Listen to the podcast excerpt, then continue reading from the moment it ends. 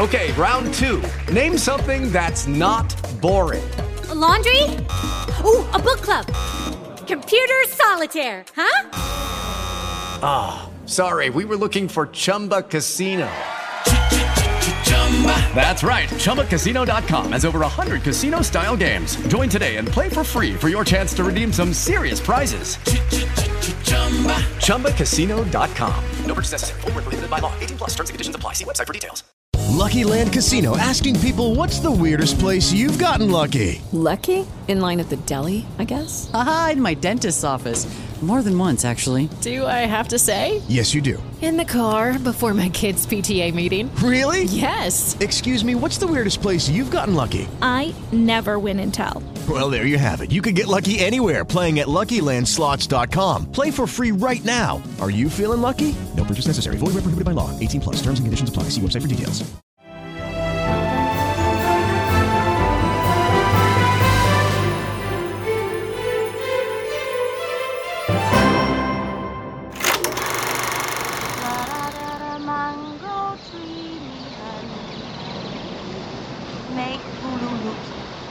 Underneath the mango tree. Make hulu look soon. La da da dee da da dee, honey and me.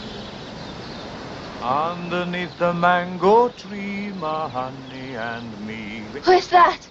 Bond. James Bond. Bene, i più attenti di voi avranno riconosciuto la voce ovviamente doppiata per l'edizione italiana di Sean Connery nel film 007 Licenza di uccidere, il primo di una lunga serie dedicata all'agente segreto più importante della storia del cinema. Simone Spoladori è con me, Giuseppe Paternò Raddusa per questo nuovo episodio dei Magnifici 7 che nell'affrontare le grandi settimane che hanno fatto la storia del cinema oggi e nel passato vanno a Londra il 5 ottobre 1962, il giorno della premiere appunto di questo film che in originale si chiama Dottor No, Dottor No. come appunto il nome del, dell'antagonista possiamo dire Del così, principale di questo film. Simone, Sean Connery è James Bond. Beh, non solo Sean Connery. No, non solo Bond. Sean Connery, però Sean nel, Connery è- Nel, nel primo film, Sì. eh, Sean Connery e James Bond. eh, per me eh, la saga di James Bond si riallaccia, Beppe, a dei ricordi di infanzia. Beh, come per tanti Come di per noi. tanti di noi, per me è stata parte della mia iniziazione alla cinefilia. Quindi i miei genitori mi hanno, mm, come dire, somministrato dosi massicce di, di James Bond, eh, del- soprattutto la, la serie di film con, con Sean Connery. Ricordiamo Beppe che questa saga consta in tutto ad oggi di 24 film, Esatto. senza contare diciamo quelli apocrifi. 24 film, è in produzione un 25esimo che sappiamo eh, è- sarà diretto da Kerry Fukunaga. Kerry Joji.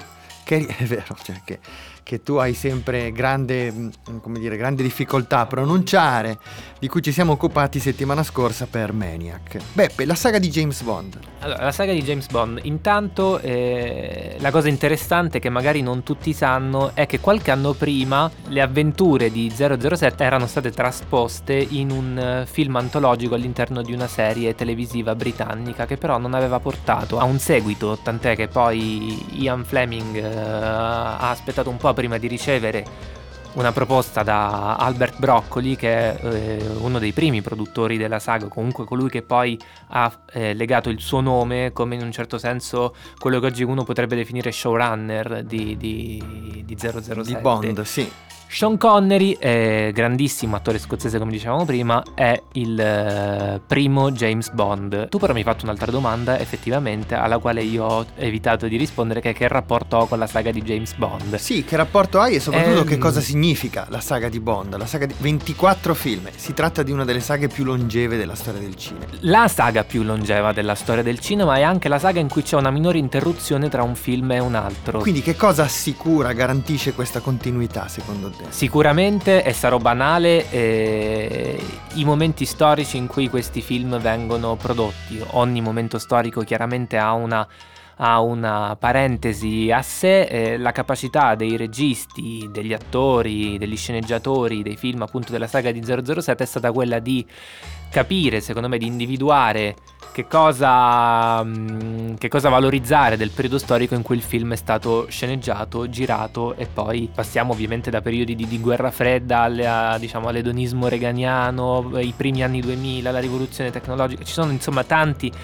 tanti specchi che eh, ritornano nella storia di James Bond. È vero, questi film sono, sono particolarmente efficaci proprio nel cogliere lo spirito dei tempi in cui sono Nonostante i personaggi siano sempre gli stessi, lo schema narrativo è più o meno con delle variazioni sul tema, ma sostanzialmente sempre lo stesso.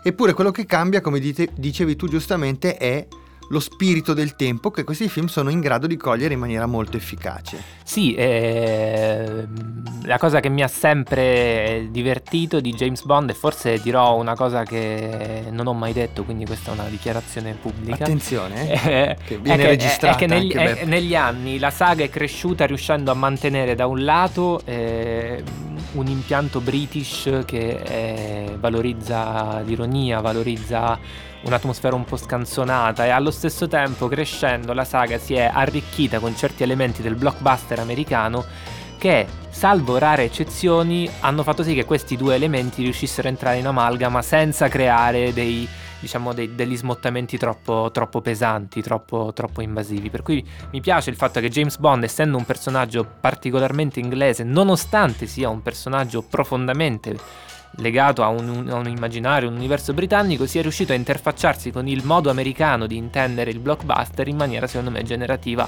e interessante. Tu come la vedi? Sono d'accordo e dirò anch'io una cosa che Vai. probabilmente dico per la prima volta, ma penso da tempo. Sai quali sono i miei due episodi preferiti? Vai. Forse lo puoi immaginare, dato che ormai conosci un po' i miei gusti su cui non siamo eh, sostanzialmente mai d'accordo, Mai. ma sono Spectre e Skyfall. Di tutti e 24 sono i due film che preferisco. Allora, su Spectre, a parte Spectre, pardon, a parte l'incipit non salvo praticamente Molto nulla. bene. Trovo che Skyfall invece sia uno dei film visivamente più interessanti degli ultimi, degli ultimi tempi. Io credo che non ci sia nulla di cinematograficamente così potente e ovviamente parlo di blockbuster, mi limito a quello come la sequenza del ritorno in questo bellissimo maniero, fotografato in maniera superlativa da Roger Dickens e con un Daniel Craig che secondo me nei film dedicati a James Bond del ciclo che lo riguardano è ai massimi storici, con eh, anche ricordiamo Judy Dench che prende il, um, il suo storico ruolo di M e diciamo lo affida, senza voler rivelare troppo a quei pochi che ancora il film non, non lo hanno visto, lo affiderà poi a Ralph Fiennes in un... eh, No, no, ma riveliamo perché chi non sì, l'ha nel visto senso che Judy Dench muore. punito, no? Judy Dench viene, viene ferita a morte sul finale di Skyfall, muore tra le braccia di 007 e peraltro... eh, In una straordinaria sequenza idipica Sì, eh, eh, che, che rivela il meraviglioso lato psicanalitico di questi due episodi diretti da Sam Mendes. Però devo essere sincero, eh, una concessione alle emozioni che già era iniziata nel 2007 con Casino Royale, soprattutto con l'epilogo eh, dedicato al personaggio di Vesper Lind, interpretata da, da Eva Green, che rivela un aspetto umano di James Bond molto stratificato. Però appunto non siamo qui per parlare soltanto di Daniel Craig, siamo partiti appunto iniziando da... da da Sean Connery, Sean Connery che è stato per sei volte 007, i primi cinque film tutti di fila, poi è stato diciamo intervallato da George Lazenby che tu hai apprezzato particolarmente. Sì, quel- devo dire che nella mia personalissima classifica, dopo i due film che ho citato prima, metterei proprio al servizio segreto di Sua Maestà, che è il film del 1969, interpretato da George Lazenby o Lazenby, non so come si pronunci. Ma è australiano, quindi penso- Australiano, quindi possiamo fregarcene. Lazenby, che Sempre detto Lazenby, negli ultimi anni ho detto Lazenby, non lo so, dipende, comunque non penso che interessi a qualcuno. No. Poi Sean Connery ritorna per una cascata di diamanti, si ferma per un po' per poi diciamo eh, riapparire in eh, un film che tu hai definito apocrifo prima, uno di quelli che potrebbero essere definiti film apocrifo che è eh, Mai dire eh, mai.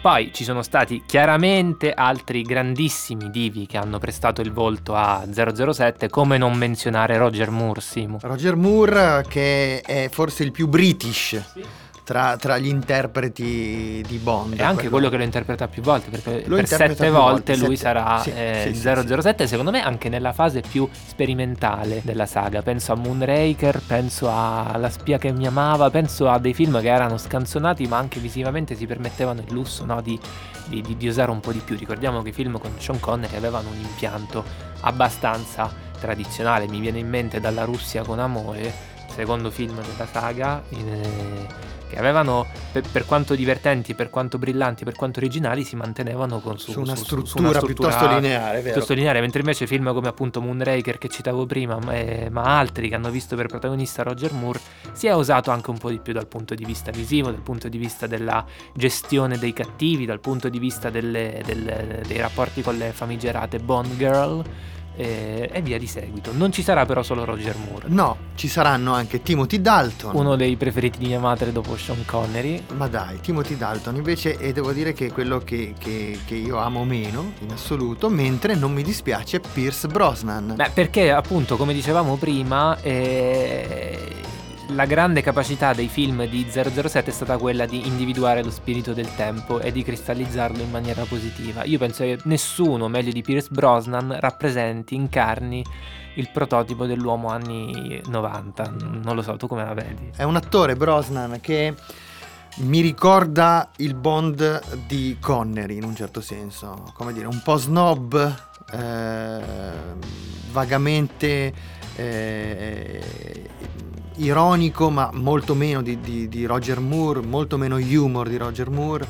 ehm, Mm, sicuramente eh, c'è un aspetto molto metrosexual nel, nel- nel personaggio di Pierce Brosnan che per ovvi motivi storici mancava nei, nei- nei protagonisti precedenti. Secondo me questo appunto anche perché dicevamo prima lo spirito dei tempi è stata la priorità per quanto riguarda la realizzazione dei film. Beppe, senti, ho dato un'occhiata al di là del vetro e dalla regia ci fanno segno che dobbiamo stringere, dobbiamo Basta. accelerare. Quindi direi mandiamo una clip e poi Stiamo in pace. Stiamo in pace con il nostro ospite. E potremmo andare a cena dopo, no? La cosa di tempo. Bene Simo, è arrivato quindi il momento di passare la parola a uno dei massimi esperti della saga di James Bond, una persona molto raffinata, un amico, Davide Dubinelli, tra i fondatori del dizionario di cinema Long Take, che è in linea con noi. Ciao Davide! Ciao Giuseppe, ciao Simone, buongiorno a tutti. Ciao Davide, benvenuto. Ciao Davide. Grazie. Allora Davide, la prima domanda che mi viene da farti è capire che impatto ha avuto la saga di James Bond sulla narrazione di spionaggio. Guarda, eh, il primo film, come dicevi tu, appunto datato 1962, è molto importante sia ovviamente per quella che sarà poi la saga in divenire, sia per quello che è proprio il genere spionistico che comunque era tanto in voga all'epoca. Ricordiamo il contesto storico, comunque siamo nel 1962, eh, crisi di Cuba imminente, guerra fredda, insomma tutti elementi su cui poi la stessa saga, lo- gli stessi libri anche di, di Fleming ovviamente in precedenza si basavano. La cosa secondo me molto interessante è che il film stravolge in un certo senso quello che è l'approccio forse serioso a cui si era abituati all'epoca ai film di spionaggio, di quella spia fredda, cinica, comunque schierata a livello politico, senza una vita sociale, diciamo tutto quanto, e la stravolge in un contesto quasi da B-movie. Perché a me piace vedere Dottor No o licenza di uccidere qua da noi come uno straordinario film eh, di serie B quasi a budget limitatissimo che però è, è un cocktail vincente di, di ingredienti assolutamente raffinati, di avventura, di esotismo, di ironia, tutti ingredienti che poi ritroveremo magari in misura diversa anche in base agli attori che poi sono venuti dopo Connery a, contra- a contraddistinguere quella che è l'intera saga, cioè è molto importante in effetti, anche ragiona- in effetti il ragionamento anche che fa proprio sul genere, diciamo rendendolo a un livello quasi più popular, ecco. Mi, mi piace molto questo aspetto, soprattutto del primo, diciamo. Senti Davide, ho una curiosità, visto che hai parlato, hai citato Connery e hai eh, preannunciato che, ehm, insomma, che il nostro discorso avrebbe toccato anche eh, gli attori che successivamente andranno ad interpretare la parte di, di James Bond, la mia curiosità è qual è il tuo Bond preferito, nel senso di qual è l'attore che preferisci nei panni di Bond, anche se devo dire, dato che Beppe ti ha presentato come un, un uomo raffinato e un raffinato conoscitore ed esegeta della saga di James Bond, io un'idea su quale possa essere il tuo Bond preferito me la sono fatta. non vorrei adesso disattendere così tante aspettative. Comunque, allora, se dovessi scegliere proprio un attore, io diciamo che ho un debole per Roger Moore. Ecco, era quello Eh, che immaginavo. Che è quello che immaginavo, mi fa piacere. Che diciamo da purista non è così scontato, però ragazzi, che vedevo di io con l'approccio ironico di Moore impazzisco, ci impazzivo da ragazzino, lo adoro ancora adesso. E poi è bello vederlo un po' come abbia influito in un certo senso a rendere un po' più leggero anche il personaggio e come in un certo senso sia un po' un'utopia ai giorni nostri, perché ormai ovviamente la tendenza va da una direzione completamente diversa, però nel senso anche il buon Craig negli ultimi film ha quell'aurea un minimo ironica che potrebbe ricordare Humor in misura minore, però insomma il riferimento potrebbe essere quello. Senti Davide, eh, hai appena citato Daniel Craig, che è l'ultimo protagonista del- de- dei nuovi episodi, diciamo degli ultimi episodi dal 2007 Casino Royale diretto da Martin Campbell. Ecco, tu come vedi questi ultimi film della saga? Cioè questo, questo diciamo mix, questo shakeramento non mescolamento per citare, come, come lo, come lo- come lo giudichi? Guarda, eh, io stesso ero partito con una certa diffidenza nei confronti di Craig, però devo dire che si è rivelato ehm, un interprete perfetto. Cioè, è bellissimo il lavoro che hanno fatto su di lui, l'evoluzione eh, che ha affrontato il personaggio, quindi diciamo che Casino Royale è sicuramente un film fondamentale di rottura da cui riparte una nuova era assolutamente appassionante con un grande secondo me futuro ancora davanti a me ecco. Ecco, infatti volevo chiederti che cosa prevedi per, per i prossimi episodi, in particolare per il prossimo che ha, ha avuto questa gestazione e sta avendo questa gestazione molto travagliata. Adesso si, è- si- si sa, insomma, chi, chi lo dirigerà, dovrebbe essere definitiva adesso la scelta, sarà Kari Fukunaga. E che cosa ci possiamo aspettare? Guarda, eh, sono un attimo intimorito perché insomma questa produzione già così travagliata, questi ritardi della realizzazione insomma mh, non sono mai piacevoli, però la scelta è caduta su Fukunaga sono contento, ha rimpiazzato Danny Boyle che forse non sarebbe stato proprio ehm, molto indicato diciamo per, per raccogliere l'eredità di Mendes eh, quindi le prospettive ci sono tutte. Fukunaga è un ottimo tecnico, eh, un ottimo regista, eh, si baserà su una sceneggiatura spero eh, convincente, quindi eh, insomma vedo una chiusura dell'epoca Craig sulla carta molto interessante. Ecco. Purtroppo eh, diciamo che con Spectre in teoria il capitolo Craig si era chiuso perché il film stesso è concepito proprio come un omaggio a tutto quello che è, suo- che è stato il suo ciclo. Però insomma la scelta è stata di, di prolungare il contratto, di farlo tornare, quindi siamo fiduciosi, ecco. Senti Davide, ancora non ci hai detto qual è il tuo film preferito della saga però. Io non voglio dirlo perché poi non voglio fare torto agli altri. Dai, la spia che mi amava? Quello è molto in alto, però il mio preferito in assoluto è Al servizio segreto di Sua Maestà, Ah. 1969, l'unico film interpretato da George Lazenby, l'australiano, Sorpresa. ed è un capolavoro. Guardatelo tutti, vi prego, e mi ringrazierete. Io Davide sono assolutamente d'accordo con te. È anche, anche Oh. per me il film eh, della saga che preferisco, è quello che trovo anche più, insomma, così, più profondo, con più Bravissimo. spunti di riflessione eh, metaforici, come- simbolici. Come Skyfall ha al suo interno degli elementi di scrittura, delle svolte narrative che sono di un'importanza capitale, quindi deve essere per forza considerato Sì, tra, sì. tra i risultati più alti. E poi ha un'anima, come dire, ha un lato oscuro, un lato cupo che lo rende, che lo rende Esatto, secondo me una esatto. spanna sopra gli altri. D'accordissimo. Tu Beppe che ne pensi? Ma eh, ho detto prima che io sono un grande fan di, di Sean Connery per motivi materni, eh, anzi filiali, quindi io sono sempre di scuola Sean Connery, sebbene ho- abbia molto amato Roger Moore, eh, trovo divertente anche Timothy Dalton, Pierce Brosnan mi sembra in parte, a me insomma pare che abbiano sempre scelto abbastanza bene. It's Kaylee Cuoco for Priceline. Ready to go to your happy place for a happy price? Well, why didn't you say so? Just download the Priceline app right now and save up to 60% on hotels. So, whether it's Cousin Kevin's Kazoo concert in Kansas City, go Kevin, or Becky's Bachelorette Bash in Bermuda, you never have to miss a trip ever again. So, download the Priceline app today. Your savings are waiting. Go to your happy place for a happy price. Go to your happy price, Priceline. Anche Sì, la Zenby. Perché Da- poi la forza di Bond è sempre quella di essere lo specchio dell'epoca in cui è stato realizzato, dell'epoca che, che si respira all'interno del film. Quindi ognuno ha un suo perché, diciamo. Non tutti allo stesso livello, però ci piacciono tutti, ecco. Bene. Bene Davide, grazie mille per essere stato con noi. Figurati, grazie a voi. Grazie Davide, a Ciao, presto. a presto. Non c'è mai stato un poliziotto nero qui. Tu potresti essere l'uomo che crea un'apertura in questa città.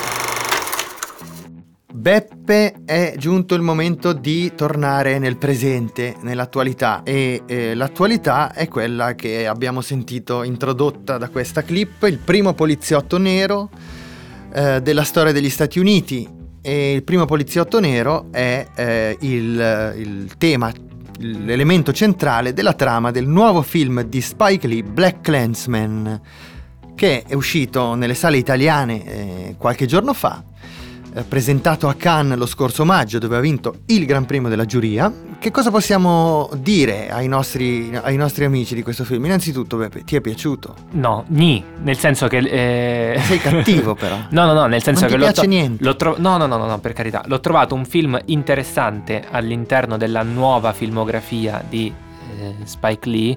Eh, ti dicevo fuori on che io faccio un pre-Inside Man e un post-Inside Man fatto di tante cose sperimentali, ma anche di eh, tanti piccoli passi falsi. In questo caso ho trovato che ehm, Black Clansman, io ho sempre di- grandissime difficoltà a pronunciarlo, abbia dei grandissimi meriti dal punto di vista, eh, passami il termine, eh, morali. Nel senso che è importante che un film così eh, esca in questo determinato momento storico a raccontare, perdonami il gioco di parole, questa storia. Trovo altresì, e sarò eh, breve e conciso, che eh, il cinema di Spike Lee dal punto di vista narrativo, dal punto di vista della composizione dei ruoli, dal punto di vista dei meccanismi narrativi, non ha in me un interlocutore di massima, se proprio vogliamo dirla, dirla così. Mi, mi- mi annoiano i- le dinamiche che lui interse, cioè fa, diciamo, in- fa sviluppare tra, tra i personaggi, non amo il modo in cui dirige gli attori.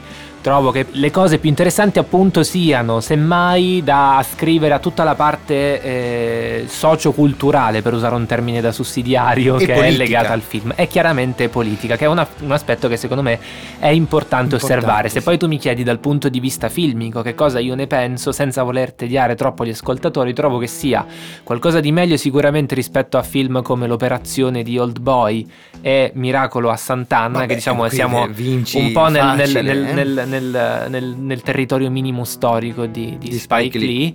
Trovo che ci sia una ricostruzione d'epoca interessante, trovo che ci siano del- de- de- de- dei, dei richiami e qui mi viene subito in mente il cinema di Griffith che chi ha visto il film ha ritrovato eh, Certo.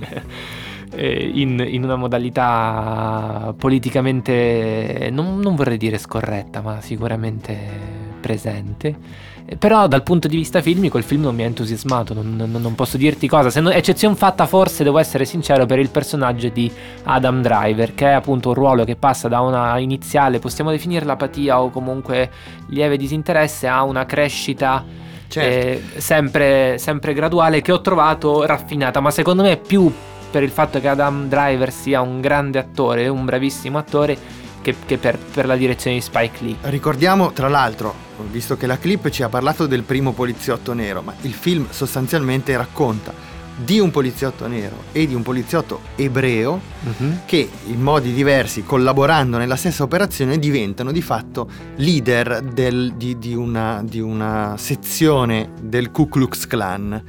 Mm, questo Sì, è diciamo il paradosso. paradosso- il paradosso dell'idiozia di certi, di certi movimenti. Sì, ecco. e devo dirti, io Eh, invece ho, ho molto apprezzato questo film, il film l'ho, l'ho visto a Cannes eh, qualche mese fa, l'ho molto apprezzato per eh, l'utilizzo molto intelligente che fa del genere, cioè della commedia. Eh, mette in scena degli aspetti, degli elementi, mette in bocca determinati personaggi, delle frasi, realizza delle situazioni che sono situazioni reali dell'oggi e sono situazioni che, eh, che riguardano ovviamente tutto quel, quell'ambiente legato al suprematismo bianco che ha supportato la campagna elettorale di Trump. Sono cose che secondo me eh, noi tendiamo un pochino a sottovalutare. Cioè così ce ne, ce ne- quando le sentiamo riportate dai, dai giornali, eh, certe sparate di Trump eh, e certe tendiamo a così eh, a derubricarle come delle cose incondivisibili ma senza dare il giusto peso a questi elementi. Questo film riesce, almeno a me ha fatto questo effetto a Cannes, è riuscito a farmi riannodare questi fatti e questi eventi della storia recente a quello che è il loro vero significato e alla loro autentica gravità, cioè a riempire di nuovo di contenuto e di significato delle frasi che sì, al di là della loro incondivisibilità nell'oggi, però finiscono per risultare forse un po', eh, come dicevo prima, sottovalutate. Ah, per questo ti dicevo che secondo me il me- grande merito del film il motivo per cui va visto, al di là del fatto che a me non sia piaciuto, è proprio il, la capacità di Spike Lee di eh, approfondire un dibattito che ovviamente è già stato aperto, ovvero quello delle idiozie dette dal Presidente degli Stati Uniti d'America, e che grazie anche a questo film e alla, diciamo, mm, capacità che ha appunto di, di raccontare questa storia, eh, lo fa eh, aprendoti la mente, no? Cioè, tu ti interroghi, come hai appena giustamente detto, su determinate cose che magari dai per scontate, come appunto le cretinate che può dire una figura politica e che in realtà meriterebbero di essere più, più approfondite. No, soprattutto Poi- eh, ricordiamo Beppe che il film si chiude con delle immagini eh, prese dai fatti di, di Charlottesville. Che chiudono il film e so- ed è diciamo del, del, eh, del footage eh, reale preso dai fatti di Charlottesville eh, del- dei- degli, scorsi, degli scorsi mesi. E, e- quindi eh, diciamo, il legame con, con la realtà viene eh, sottolineato in modo anche molto diretto da questo finale.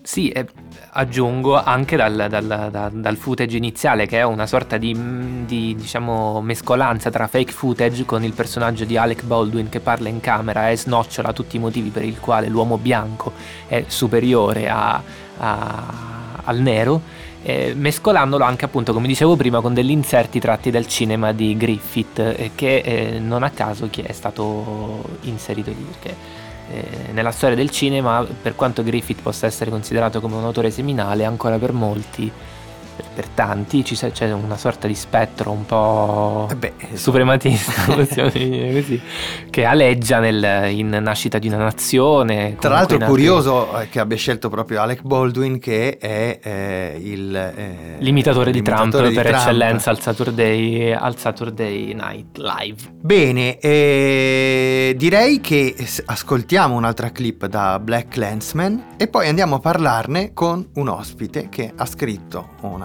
bella recensione su Black Clansman. Dopo vi sveleremo chi è. Salve, il mio nome è Ron Stalwart. Con chi parlo? Beh, Ron Stalwart sta parlando con Simone Spolladori e Giuseppe Paternò Raddusa dei Magnifici Sette, giusto Simu? Giusto, giusto, siamo qua. Per parlare del nuovo film di Spike Lee, adesso in sala abbiamo con noi in collegamento da Roma Gabriele Niola, che è autore per Bad Taste, per i 400 calci e che per Wired ha scritto un pezzo molto interessante sul film. Ciao Gabriele! Ciao. Ciao Gabriele, anche da Simone. Ciao. Ciao Gabriele, allora, eh, la prima cosa che mi viene, che mi viene in, eh, in, testa leggendo quello che tu hai scritto su, su Wired è il paragone che del film tu fai con il cinema di Quentin Tarantino, che con Spike Lee ha una faida, vogliamo chiamarla così, in corso da, da un po' di anni e che tu accosti eh, prendendoti anche il, il, rischio, tra virgolette, di, di, quello che fai, ci vuoi spiegare il perché di questo accostamento? Il rischio di essere menato dai due. eh, allora, il motivo è che questo tipo di racconto d'epoca, specialmente poi di quell'epoca lì degli anni 70 americani, è stato un po' il brand di Tarantino, nel senso che lui da, da tempo, eh, almeno da, diciamo, da Bastardi senza gloria, eh, rivede la storia americana sostanzialmente, rivede la storia americana. Eh, diciamo, sancendo vittorie e sconfitte, punendo i cattivi, facendo morire Hitler, eh, oppure eh, fa- raccontando la schiavitù eh, a modo suo e eh, l'ha sempre fatto con come del resto un po' tutto il suo cinema, con un punto di vista che è afroamericano, molto, anche quando è bianco è sempre molto debitore alla black exploitation, a quei film con cui lui è cresciuto proprio dagli anni 70, che è quello che Spike Lee gli imputa solitamente. Il motivo per cui esiste un po' una faida tra i due mh, mm, è perché a Spike Lee non piace per niente la maniera in cui, dice lui, Tarantino si appropria della cultura nera, la fa propria e non, dire, non, non, essendo un esponente di essa.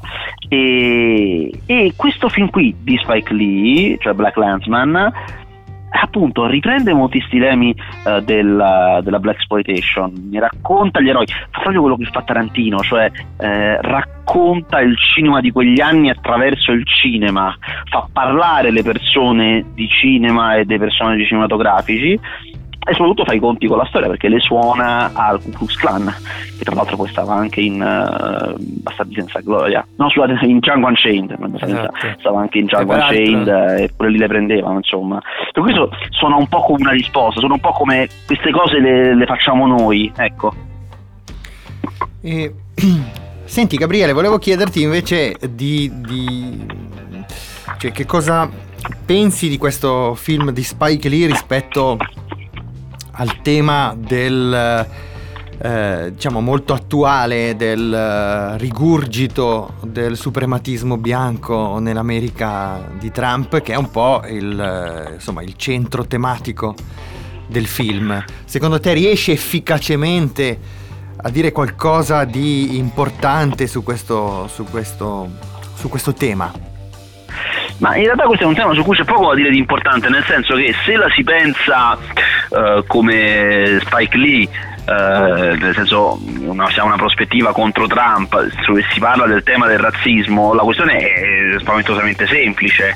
Cioè uh, questo tipo di odio razziale non ha senso di esistere fine. Uh, poi come sempre Spike Lee la parte più interessante del, del cinema di Spike Lee è che lui benché abbia un'idea sempre una forte, cioè, ovviamente di opposizione al razzismo, poi lui ha una maniera complicatissima di mettere in scena su- le sue opinioni, i suoi pareri, mette sempre tante persone dalla stessa parte della barricata che discutono tra di loro. In questo film Black Landsman ci sono uh, diversi neri che parlano tra di loro su come dovrebbero agire i neri. Uh, ci sono sempre diverse li- scusate, diverse linee di pensiero su uh, come si dovrebbe protestare, ci sono i violenti, ci sono i non violenti, cioè addirittura no, qui un personaggio che sta nella polizia che eh, in, almeno in quegli anni si opponeva a alcuni movimenti neri, ai movimenti più violenti, per cui eh, secondo me lui come tutti i grandi autori dice sempre la stessa cosa, cioè fa sempre quel discorso, racconta quel mondo. E qui lo fa mi sembra abbastanza bene, poi tra l'altro con il sempre stimabile intento di fare un film molto commerciale, molto divertente, molto d'azione. E a questo proposito, ehm, a proposito diciamo dell'autorialità di Spike Lee, volevo ehm, sottoporti un'idea di Giuseppe, in realtà. Giuseppe ha affermato prima che ehm, in sostanza, secondo lui la carriera di Spike Lee Beppe, correggimi se sbaglio, può essere divisa in due grandi periodi. Uno che è più apprezzabile e più artisticamente felice che arriva fino grosso modo a Inside Man e la seconda parte della carriera di Spike Lee che, eh, che mh, costituirebbe sostanzialmente un periodo di declino.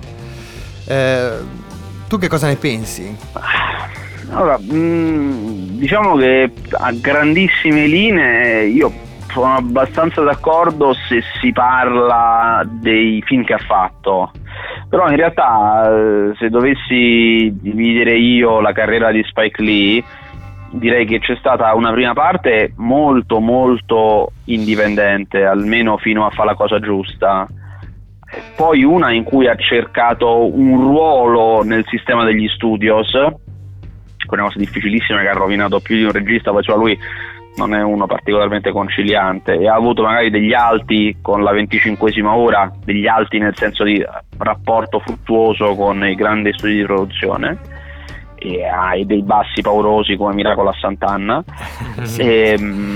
E, e questi ultimi anni secondo me sono anni in cui per lui per tanti versi diversi il cinema è stato un'occasione per sperimentare eh, per fare dei lavori alimentari come può essere stato il remake di All Boy ma anche per fare mh, dei film distribuiti su Vimeo come era eh, sarebbe bello adesso ricordarsi il titolo. Eh. C'era un, un, film che lui aveva fatto che aveva distribuito direttamente per, eh, per, Vimeo. Lui ha diretto la storia della modalità carriera di NBA 2K, mi sembra 16 o 17.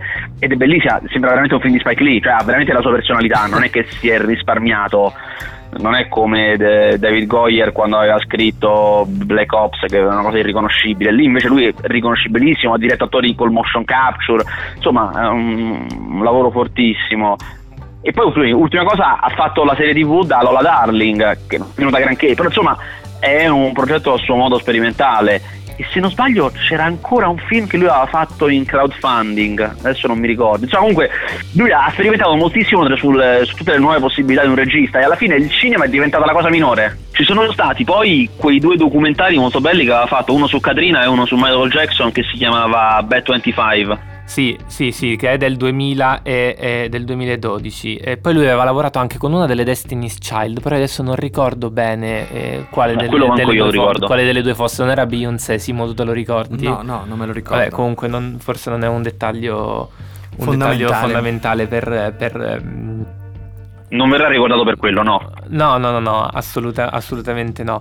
Più che altro quello che ci tenevo a dire eh, in riferimento a quello che ha detto Simone è che non è che io non riconosca il coraggio, la voglia di Spike Lee di essere ancora mordace, semplicemente trovo che l'ultima fase della sua produzione abbia la voce un attimo più spenta, un attimo più... Eh, in sottrazione. Ho parlato nella prima parte di quello che non mi ha convinto di Black Landsman eh, detto questo, eh, in una lotta tra lui e Quentin Tarantino non so su chi scommetterei di più. Uh, cioè chi, chi, mena di più a dici? botte? dici a botte? sì assolutamente eh, cos'altro ma credo forse Tarantino secondo Beh, me sì. poi è più grosso sì. bene mi sembra più dopato anche eh vabbè, questo, ah, non, lo, questo, non, lo, possiamo, questo non, lo possiamo, non lo possiamo sapere. Ci lasciamo, Gabriele. Io ti lascerei. Ecco, chied- cioè, non, non, mi ricordavo una cosa. Allora, quel film che lui aveva fatto in crowdfunding si chiamava The Sweet Blood of Jesus. Però lo volevo citare a proposito del del fare qualcosa, dell'essere forte, perché ha il miglior inizio di sempre di tutta la filmografia di Spike Lee, anche meglio dell'inizio di fare la cosa giusta che era molto bello. Gabriele, ti ringraziamo per essere stato con noi, ti ringraziamo per averci illuminato anche su una parte di filmografia di Spike Lee che è non sempre di immediata reperibilità, a differenza ovviamente della prima della quale abbiamo cantato le lodi a sufficienza e eh, ti ringraziamo per essere stato con noi, per aver parlato di Black Landsman e di, di tanto altro. Speriamo di riaverti presto con noi. Eh. Ok. Simo? Ciao Gabriele. Ciao. Ciao. Bene Simo, salutato Gabriele Niola, è arrivato il momento di eh, dire arrivederci anche a questa puntata dei Magnifici 7. Sì, giusto? e di salutare i nostri ascoltatori, sempre più numerosi, eh, li ringraziamo e diamo appuntamento a settimana prossima. Con due piccole chicche, Bruno Corbucci e Glenn Close chi ci vuole seguire ci segua. Penso che i semi gettati siano abbastanza valevoli di per sé. Penso proprio di sì. Arrivederci a tutti, a settimana prossima.